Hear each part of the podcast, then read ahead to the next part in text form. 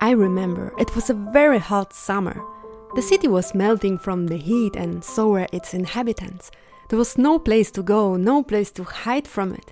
The city where I lived at that time had been modernized with brand new cement squares, while all the trees that could have kept the groundwater in place and gave us some shade were removed.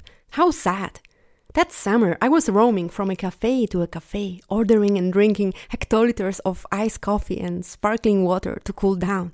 The heat made me super lazy, but my caffeinated brain was spinning around restlessly. When I was lucky enough, the cafes I entered would have a fan that might have moved the air and cool it down a bit. The city where I lived was not adjusted to such high temperatures, and the car traffic and pollution made the air even more hot, stuffy, and repulsive.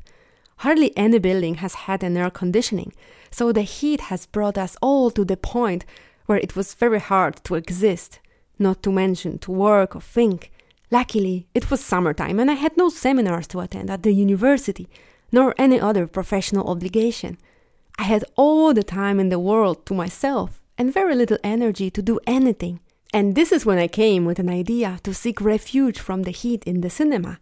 There was a great film festival going on at that time, and I got myself a festival pass and started attending it. All the cinema rooms were pleasantly air conditioned, and I would spend my entire days just watching movies all day. I would get up in the morning to make it to the first projection at 10 a.m. and would leave the cinema around 1 a.m. after the last movie ended. This was the time when you could finally breathe and the deadly sunlight wasn't there.